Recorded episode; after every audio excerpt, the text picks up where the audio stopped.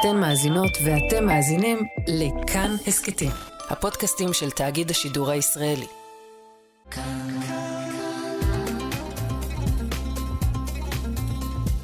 כאן תרבות.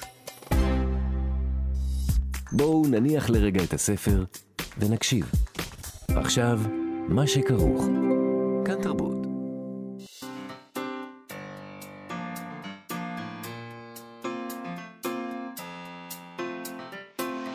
שכרוך. עם יובל אביבי ומה יעשה לה.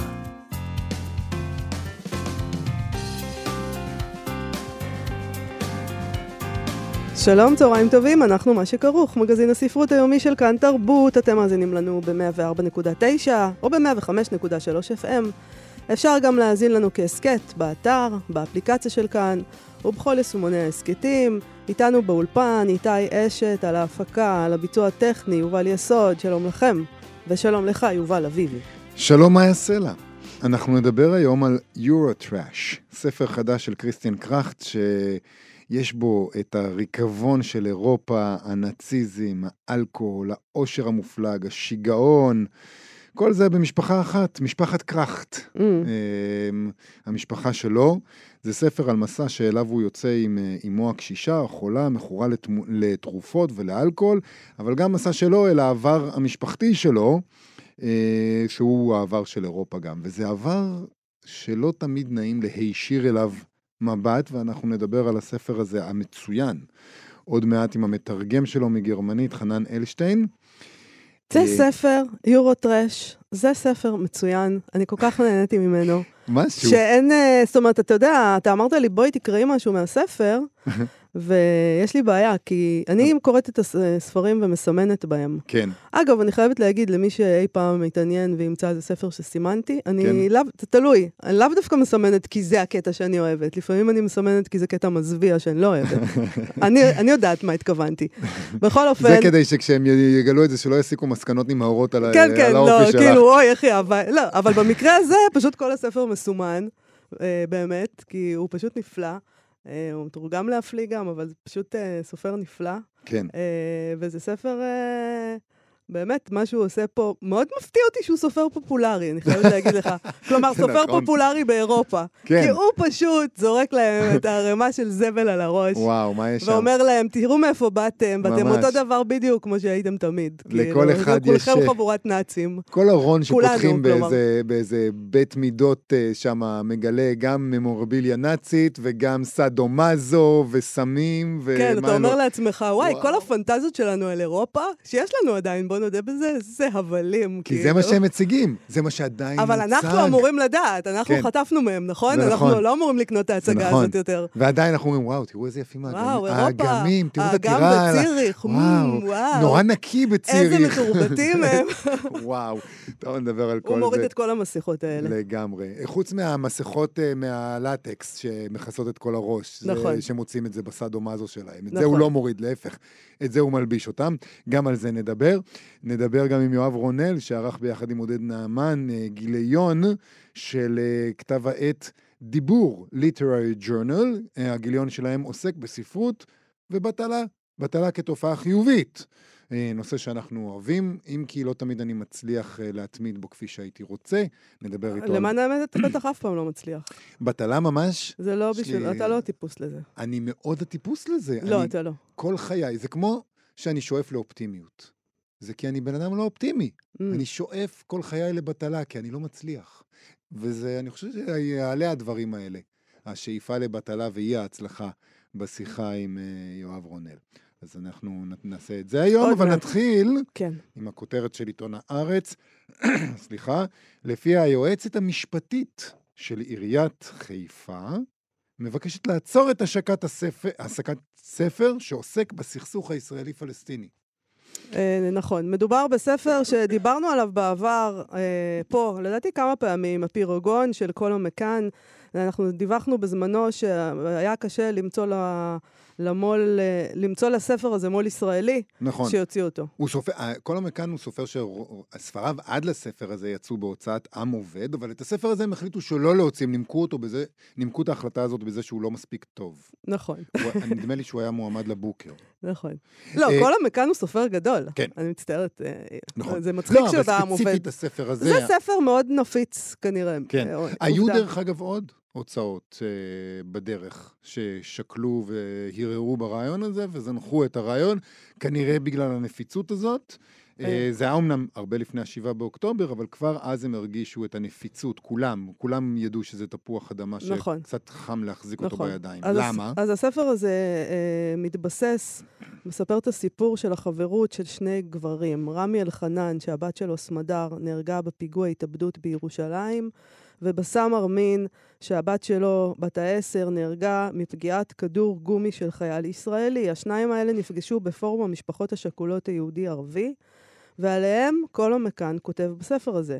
Uh, בכל אופן, בינתיים עבר זמן, ובהוצאת נובמבר החליטו כן להוציא את הספר, הרימו את הכפפה, וקבעו להשיק אותו בחיפה, בבית הגפן, שזה מרכז תרבות ערבי-יהודי, והיועצת המשפטית של עיריית חיפה, עורכת הדין ימית קליין, שלחה שלשום מכתב למנכ"ל בית הגפן, אסף רון. היא ביקשה בדחיפות לכנס ישיבה של הוועד המנהל של המרכז, כדי לדון בנושא הזה. לדבריה התקבלו בעירייה תלונות, למשל, מכתב ממשפחות נרצחי הפיגוע בקו 37 בשדרות מוריה בכרמל, שכתבו כך: אנו, משפחות שכולות, ששכלנו את ילדינו ויקירינו בפיגוע באוטובוס קו 37 בחיפה במרץ 2003, מוחים על קיום אירוע השקת הספר פירוגון בבית הגפן ב-15 בפברואר. לטעמנו האירוע הוא אירוע שבמחלוקת, והסתה היא הסתה היא הסתה. לא יעזור בכמה ניירות צלופן ורודים יעטפו את הנושא וכמה בושם יתיזו עלי, עליו. צחנת ההסתה עולה חזק מאירוע התעמולה השמאלני שעומד להיערך בחיפה, בבית הגפן, מכל המקומות. קיום האירוע בזמן הזה יפגע קשות ברגשותיהם של תושבי העיר ושל מאות בני משפחות שכולות בפרט. היועצת המשפטית כתבה למנכ"ל בית הגפן כך: אנו מצויים בעיתות מלחמה קשות, בהן נדרשים לנקיטת משנה זהירות להבטחת האינטרס הציבורי בשלום הציבור. פעולות ואירועים שבעת שגרה מחייבים אותנו לאיזון עדין בין השיקולים השונים מציבים בפנינו קושי כפול ומכופל בעת המלחמה, ומנכ"ל בית הגפן אסף רון מסר בתגובה לעניין הזה בעניין האירוע הספציפי המדובר, השקת רומן שנכתב על רקע סיפור אמיתי, ועדיין הוא רומן העוסק בכאב, בכאב האנושי האוניברסלי של שכול בין שני אויבים במרכאות, שהגורל הפגיש בין... הוא כותב במרכאות. כן. שהגורל הפגיש וחיבר ביניהם והם נענו. השיח ייסוב סביב הספר, ואני מניח שסביב המפגש ביניהם לא שום דבר אחר. האירוע הינו אירוע תרבות לכל דבר ואינו מסחרי, ולא תהיה מכירת ספרים באירוע, לא נדמה לי שזה מה שמפריע להם. לא, אבל היועצת המשפטית הלכה גם על הקטע הזה שבית הגפן זה- זה, זה מוסד כזה שאי אפשר לעשות בו ביזנס כזה של כן, מסחר. זה אז זה כאילו- לא, לא הקראנו את כל מה שהיא כתבה. לא.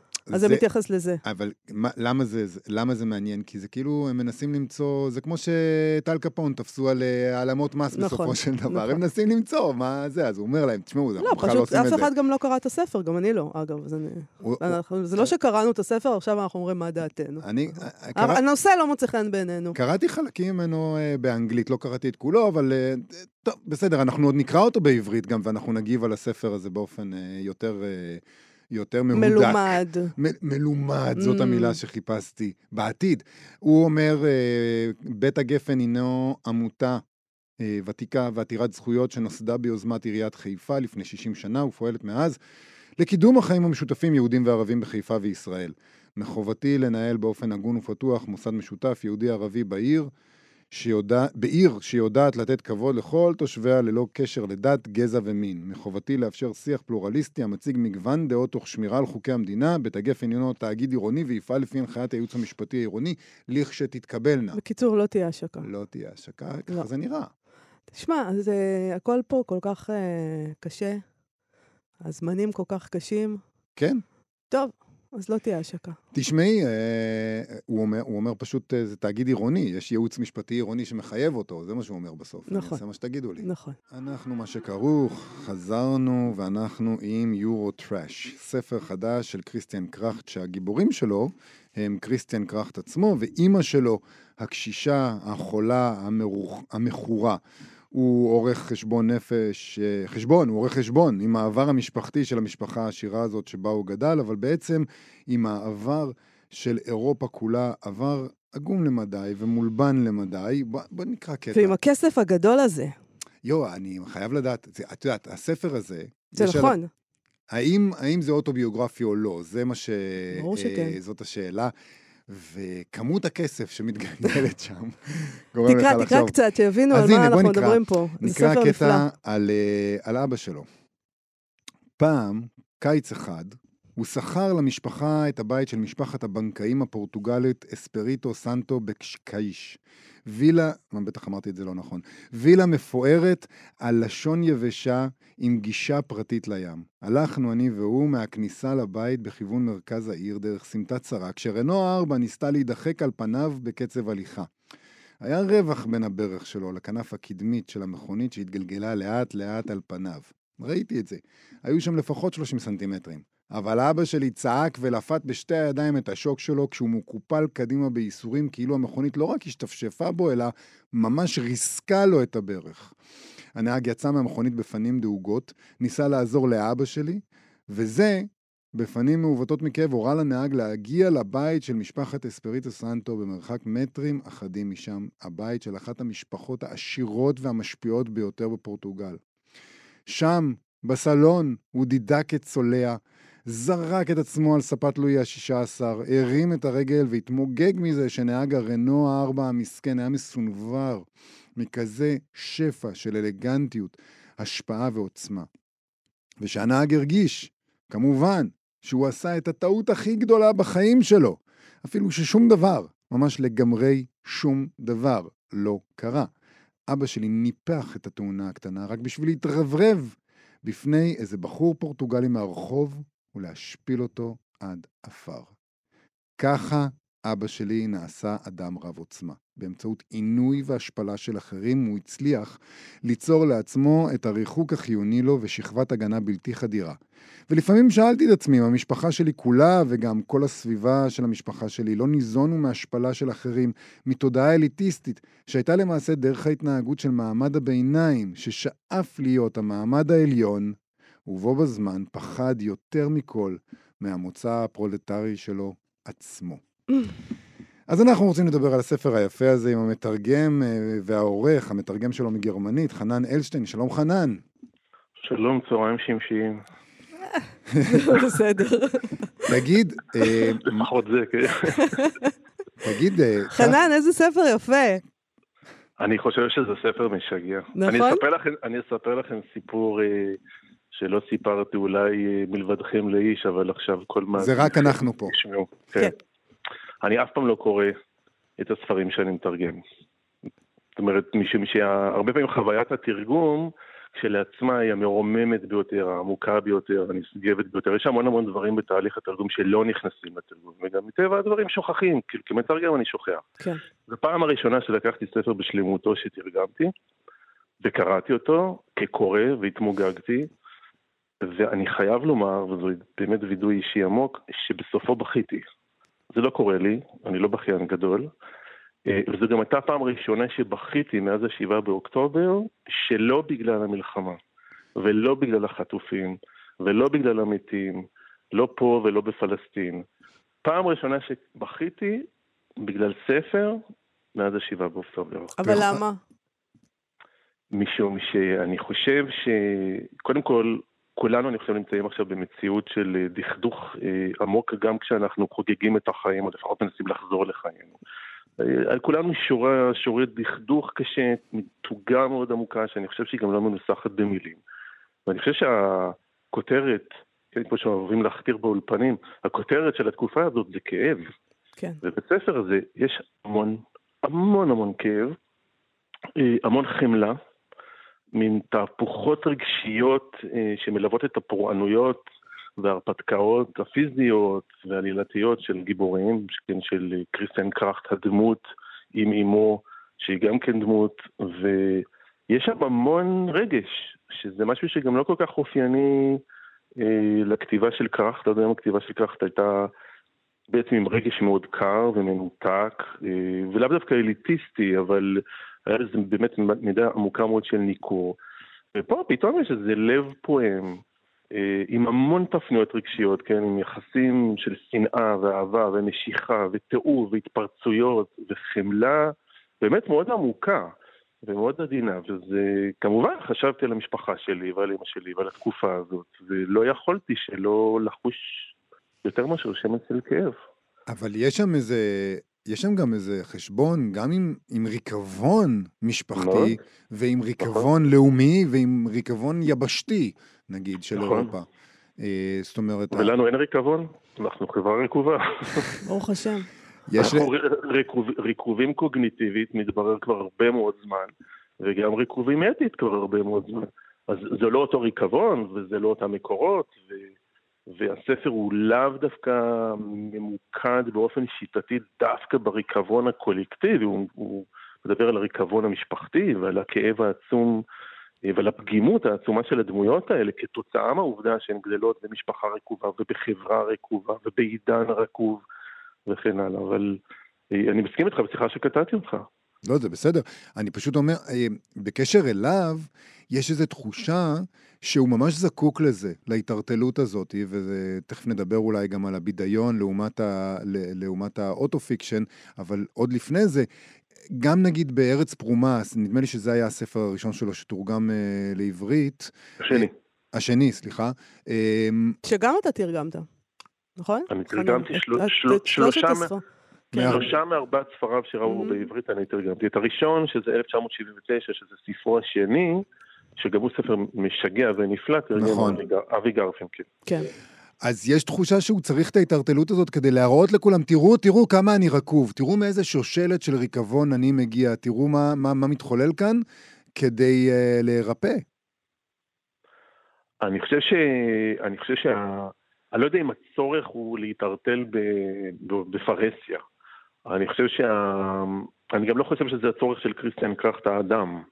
שהוא אדם שדי נחבא אל הכלים ודי מתנער מ...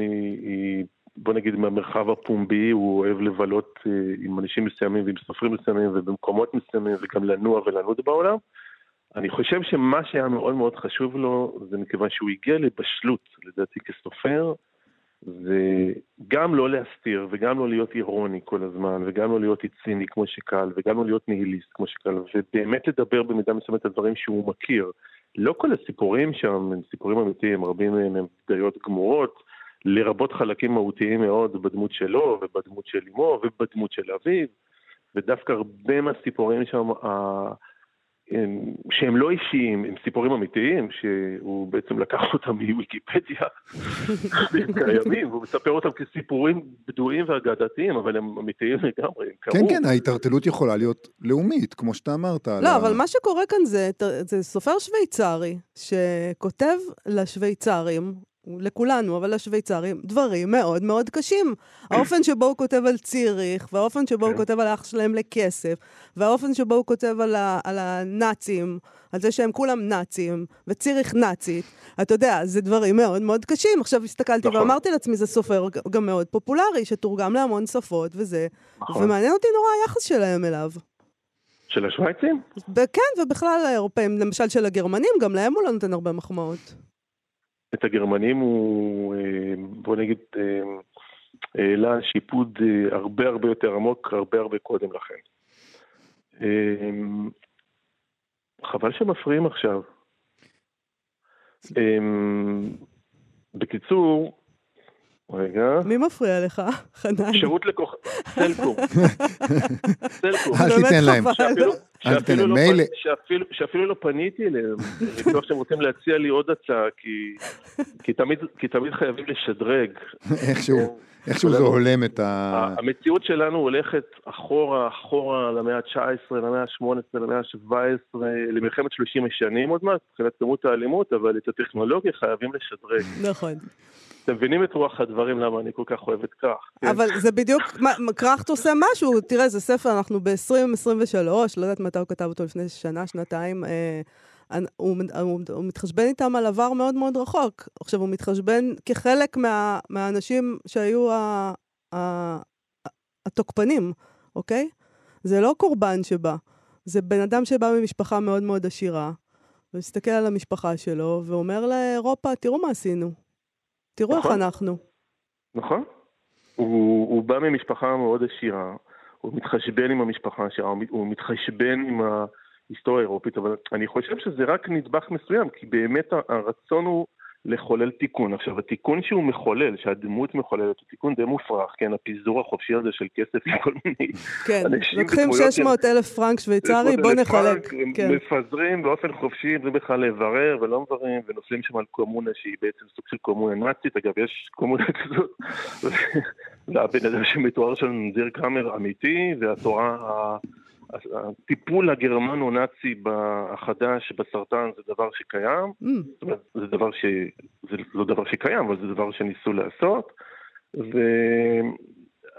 וכל הסיפור הזה הוא קצת מוזר, אבל אני חושב שבסוף הכל מתכנס דווקא לממד האינטימי ביותר. זאת אומרת, יש כתב האשמה, וכמובן שיש, אבל זה בעיקר משום שהוא מנסה לברר לעצמו, כן, לחקור היטב את ההיסטוריה המשפחתית, ולהבין למה הוא אה, אישיות כל כך פגומה וכל כך כאובה, עם כל הכסף וכל הזהב, נכון, הוא מדבר על כך שהכל זהב מת. כן. שבעצם החליף עכשיו, זה לא שאנחנו מכירים, כן, שבמשפחות עם כסף, בעצם הכסף מחליף הרבה פעמים את הממד הערכי ובוודאי את הממד הרגשי.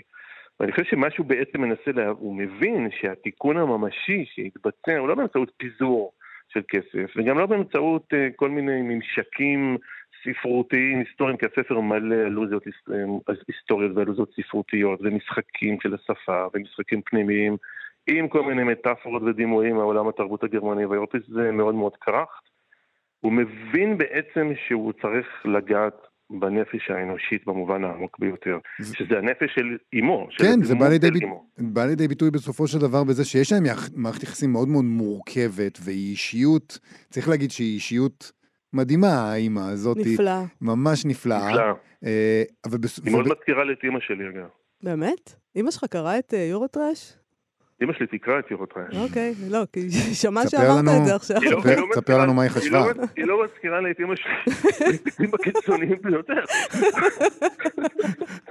אוקיי, כן, תחזור בך מיד. יש שם תקשיב. כמה, לא. יש שם כמה חייבות שאני מאחל לכם לא לעבור ביחד. אמא אה, לא, אמא שלי תצחק מזה, אבל באמת, כאילו, אני חושב שהרבה מהאימהות שלנו, יש בהם תמיד איזה מרכיב שהוא גדול מהחיים. נכון. ובכלל ההורים שלנו, שהוא גדול מהחיים. אבל ושיש- בסופו של דבר יש שם משהו אה, מאוד מאוד אה, גם מינורי, משהו שזקוק נכון. לטיפול, משהו שברגע נכון. שאתה יכול ליישב את, ה, את האישה הזאת שצריך נורא לטפל בה, ואתה רואה נורא בבירור את כל הפגמים, לצד הדבר הזה שהוא גדול מהחיים וססגוני ו- ו- ו- ותאב חיים, אז ברגע שאתה מיישב את זה, הוא באמת מגיע למקום שבו הוא יכול להגיד כמה הוא אוהב אותה. וכמה היא אוהבת אותו. תגיד, הדברים הקטנים שבסוף, שבסוף, אה, אף על פי שהוא נכון בתחילת הדרך, הוא, הוא מונה את כמות הורדים שהוא תמיד מביא לה. כן, נכון. והוא מתייחס קצת אל הורדים האלה כאל סוג של ריטואל שהוא צריך לעשות. הוא גאה בו, לא ברור אם הוא גאה בו או לא גאה בו, אבל היא זוכרת את זה בסוף. וזה- והפחים הקטנים האלה של המציאות פתאום מסמנים איזה מין קואורדינטות נפשיות שבעצם תמיד מדגימות את זה שלמרות שהיא מכורה לשכחי כאבים ולאלכוהול ולאומללות שלה ולמסכנות שלה ולדיבאיות שלה ובעצם לשכחה שלה.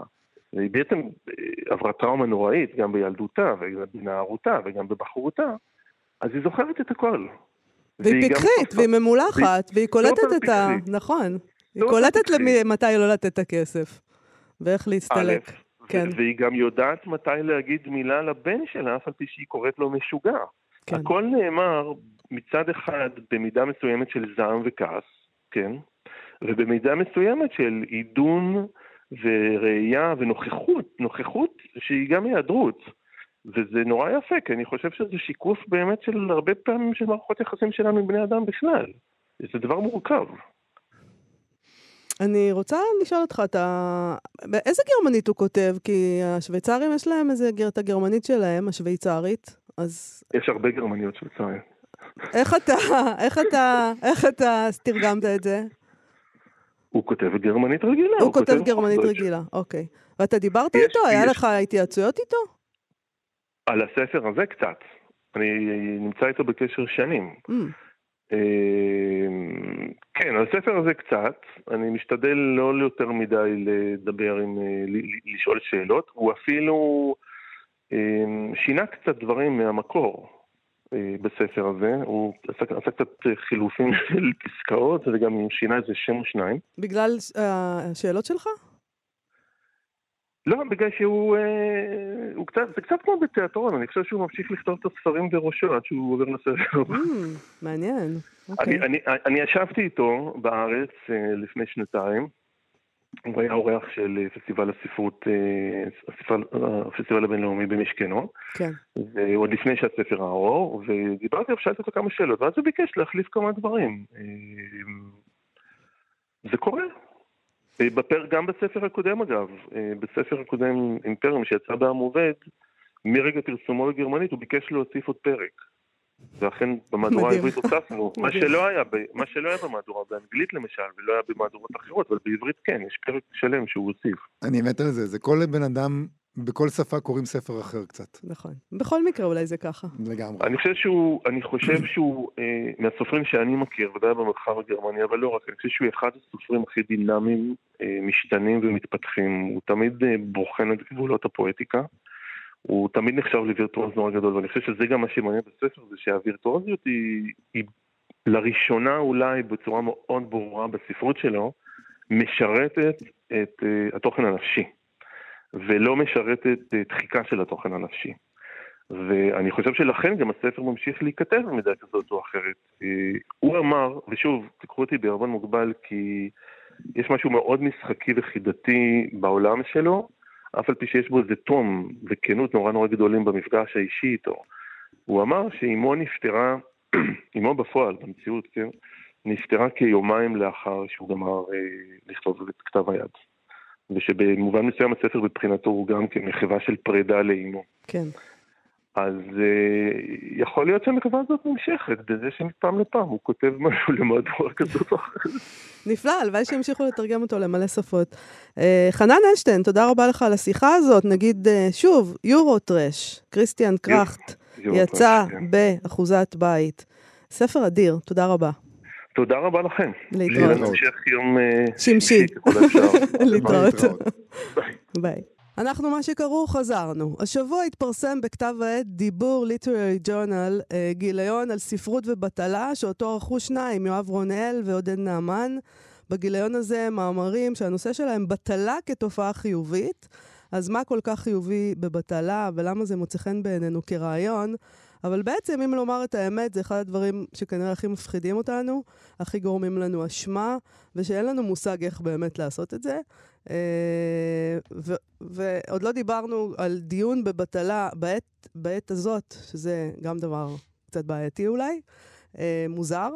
אה, בכל אופן גורם לאי נוחות מסוימת. שלום לאחד מעורכי הגיליון, דוקטור יואב רונל. שלום, בוקר טוב. בוקר טוב. זה, זה, אתה מסכים איתי שזה לא... זה קצת כזה זעים באי נוחות כשמדברים עכשיו על בטלה, בזמנים אה, כאלה, נכון? עכשיו זה רגע לא מוצלח ל... לבטלה ולדברים מהסוג הזה בכלל. אמ, כן, כן, כלומר, זה גם משהו שהזהירו אותנו מפניו, הפסיכולוגים אמרו לנו, אל תתבטלו. תרגישו תחושה שאתם עושים משהו, שאתם חשובים, שאתם, אה, ש, ש, שיש משמעות לקיום שלכם, וגם אה, אל תיתנו לעצמכם יותר מדי זמן פנוי בבטלה לחשוב על מה שעברנו. השאלה אם בבטלה יש עניין של אה, חוסר משמעות, אז מה זה בטלה? לאיזה בטלה אתה מדבר? זהו, אז, אז בגיליון שערכנו עודד ואני, אז בהקדמה לגיליון ניסינו לדבר על בטלה כמושג שהוא חיובי, בגלל שהוא לא בדיוק קשור רק בלא לעשות כלום, אלא יותר ב... אה, משוחרר מציוויים אה, נורמטיביים מאוד חזקים של פרודוקטיביות. ויעילות. וזה פותח מין שלל של אפשרויות אה, פואטיות של שימוש במה שקיים. הבעיה עם הדבר הזה בבטלה היא מין ריקוד עדין כזה, כי באמת הקוטב של, ה... הקוטב של השיממון, והשיממון הוא מסוכן מבחינת משמעות, והוא עוד יותר מסוכן בזמן של טראומה.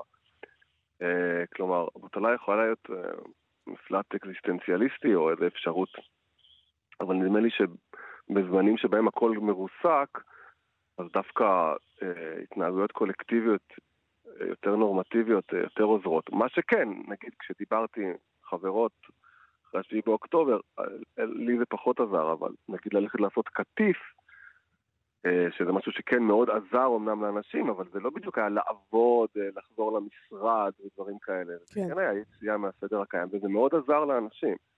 זאת אומרת, אתה מסתכל על בטלה כעל יציאה מהסדר הקיים וכעל איזה מין משהו אנטי-קפיטליסטי, נכון? כלומר, אם אני יושבת בבית ושומעת מוזיקה, אנשים יחשבו את זה כבטלה, אני עושה משהו, אני שומעת מוזיקה, זה מה שאני עושה. זה לא מועיל לאף אחד, אבל זה מה שאני עושה.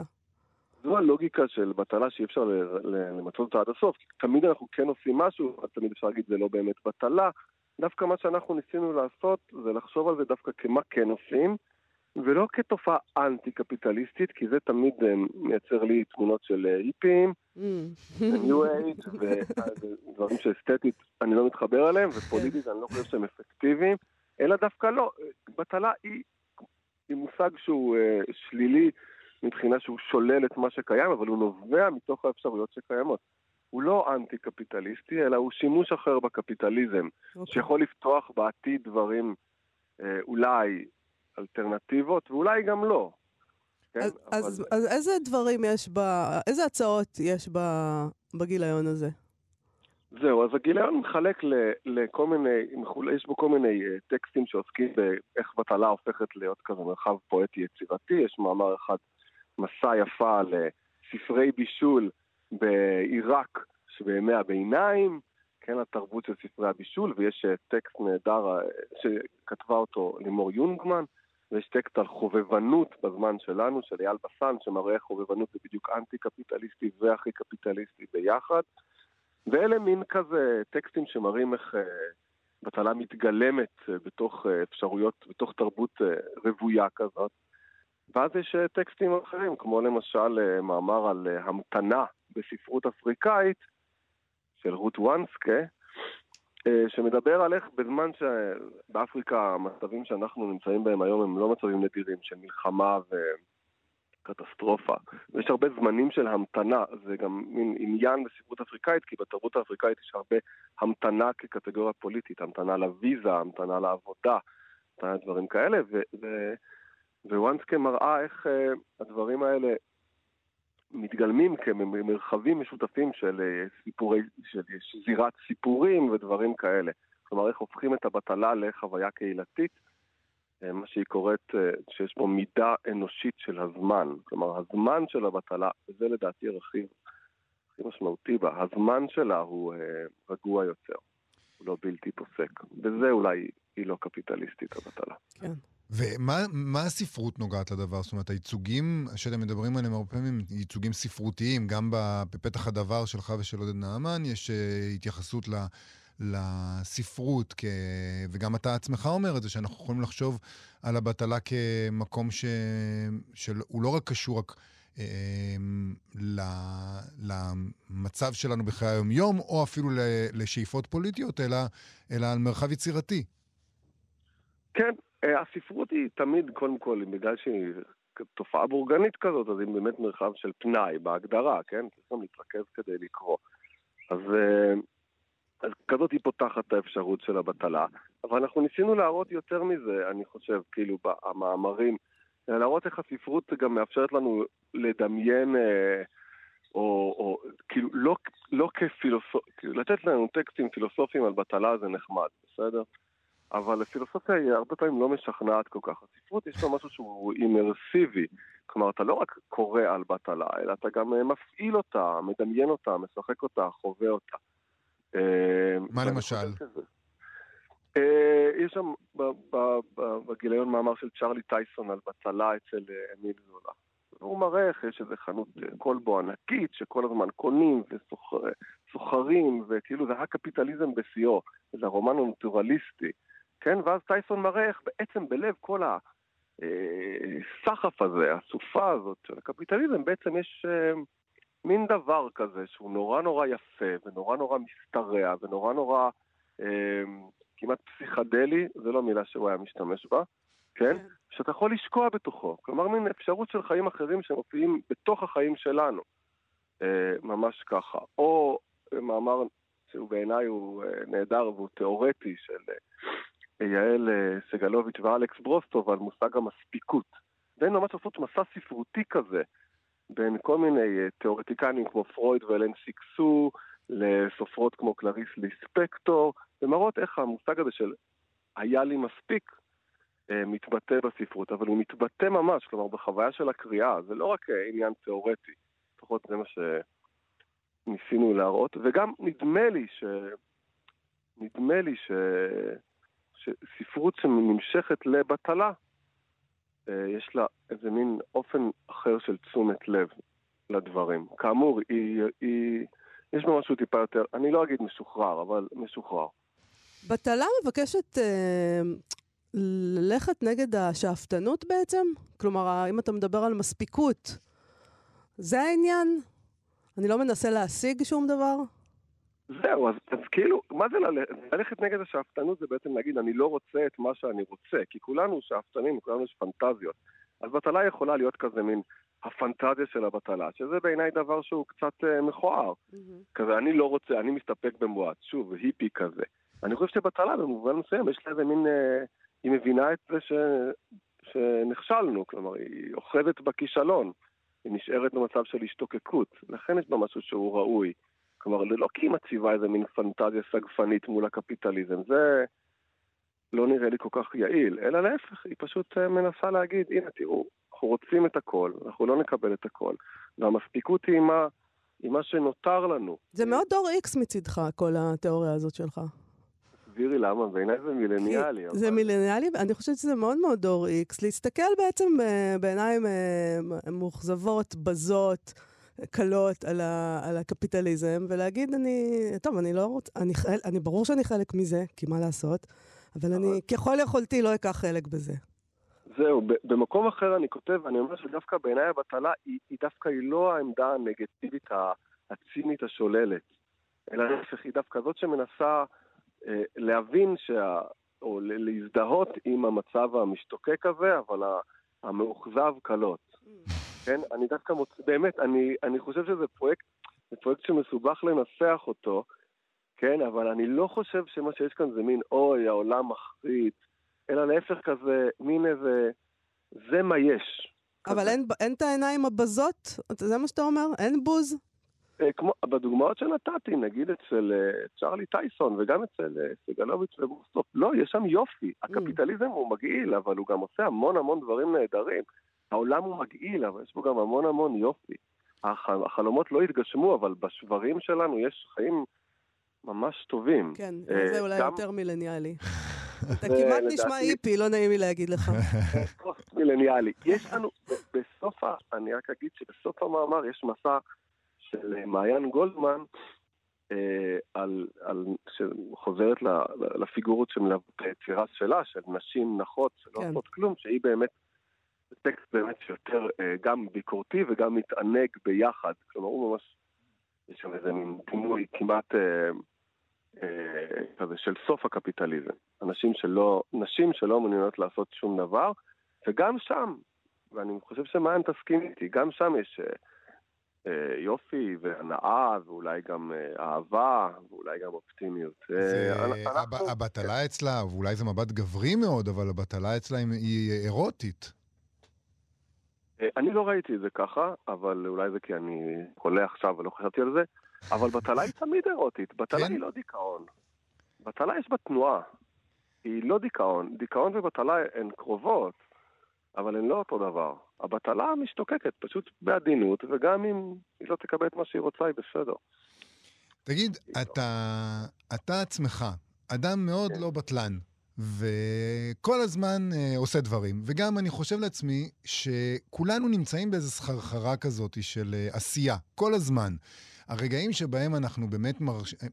באמת, אתה מציע הגדרה מאוד מאוד מורכבת של בטלה, אבל אה, יש לנו תחושה פנימית מתי אנחנו מתבטלים ומתי אנחנו לא מתבטלים, בלי להכניס לזה, לתוך זה אה, ערך של טוב או לא טוב. פשוט כן. אנחנו יודעים מתי אנחנו בבטלה ומתי לא, ונדמה לי שרובנו בבטלה מעט מאוד זמן. ואולי זה רעיון תיאורטי ש...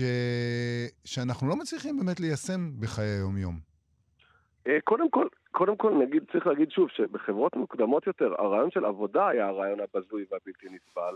כלומר, ברור שזה היה חברות שמחולקות לאצולה ומעמד עובדים שפשוט עבד כל הזמן. אבל עדיין, מבחינה אתית, אה, הרעיון של לא לעבוד הוא לא מוסרי, זה רעיון מודרני, זה רעיון של הקפיטליזם המודרני. שנית, נכון, אבל בטלה היא כמו, אפשר לגנוב אותה לפעמים.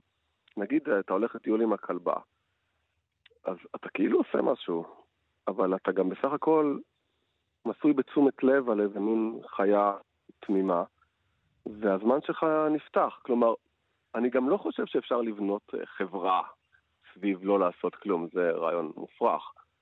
אה, אני חושב שיש לנו יותר בטלה ממה שנדמה לנו, וכן, הפרויקט הוא, הוא לשחרר אותה מצד אחד, ומצד שני, בעיקר, וזאת הטענה המרכזית שלי בכל המחקר שלי על בטלה, ונראה לי שזה גם מה שעודד ואני ניסינו להגיד, וגם כל המאמרים בטקסט, הבעיה היא לא שצריך להתבטל כל הזמן, אלא שהזמן שלנו עכשיו הוא ממש בלתי נסבל מבחינת הקצב שלו, ואם נאט אותו קצת, אז גם הוא יהפוך להיות קל יותר, וגם יהיה לנו יותר רווחה בזמן הפנוי שלנו. אה, מין משהו כזה. כלומר, בטלה היא, היא בעצם נקודת קצה. זה שאנחנו כל כך כמהים ללהתבטל, כמו בטקסט של מעיין גולדמן, בטקסט ובצילומים, נובע מזה שהחיים עצמם הם בלתי נסבלים, ואותם צריך לשנות. לא צריך לשקוע לפנטזיה אחרת על לשכב במיטה ולא לעשות כלום. אה, אני מקווה שזה ענה, אני לא בטוח. יואב רונל, אה, אה, ביחד עם עודד נעמן ערכת את הגיליון של דיבור ליטררי ג'ורנל שעוסק בספרות ובבטלה, ותודה רבה לך על השיחה הזאת. תודה, מאיה ויובל. תודה, להתראות. ביי ביי. עושה חשק אה, להתבטל כל העניין הזה. אני תוהה לגבי הקשר בין שתי השיחות שהיו היום. האם נגיד המסע של קריסטין קראכט הבדיוני, Mhm. בתוך הספר אה, יורוטראש, עם אימא שלו, הוא סוג של בטלה? האם, אה, האם זה נמצא שם הדבר הזה? אה, אני חושבת שאם נכנסתי עם יואב רונל לעניין הזה של... אה, אמרתי, וטעיתי כנראה, שהוא נשמע דור איקס, והוא תיקן אותי שזה מילניאלי, אבל קריסטיאן קראכט הוא בטוח דור איקס. נכון. אה, ואז נגיד, אני לא יודעת אם הייתי...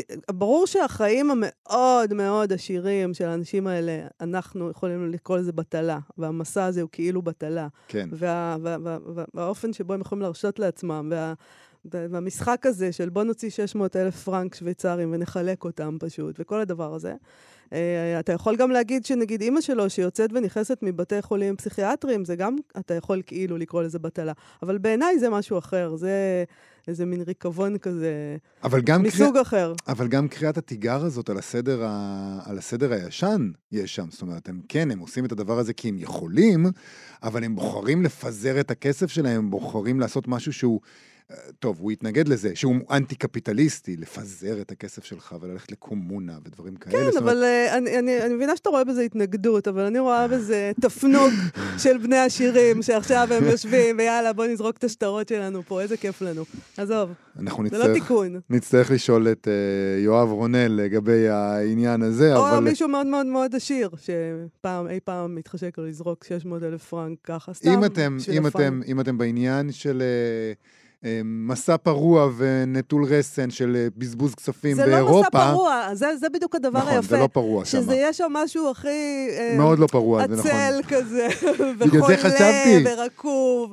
בגלל זה. אמרתי, אולי זה בדיוק הבטלה. אבל אם אתם מתכננים דבר כזה, כמו Euro trash, ישראל trash, ת- תקראו לנו, אה, תזרקו עלינו כמה מאות עליך? אלפי- עליי, עליי, עליי. בסדר. עליי, בסדר, עליך. עליי. עם זה אנחנו מסיימים. עד כאן התוכנית שלנו להיום. תודה לאיתי אשת שהיה על ההפקה וליובל יסוד על הביצוע הטכני. אנחנו נהיה פה שוב מחר. להתראות. להתראות. אתן מאזינות ואתם מאזינים לכאן הסכתים, הפודקאסטים של תאגיד השידור הישראלי. אתם מאזינים לכאן הסכתים, הפודקאסטים של תאגיד השידור הישראלי.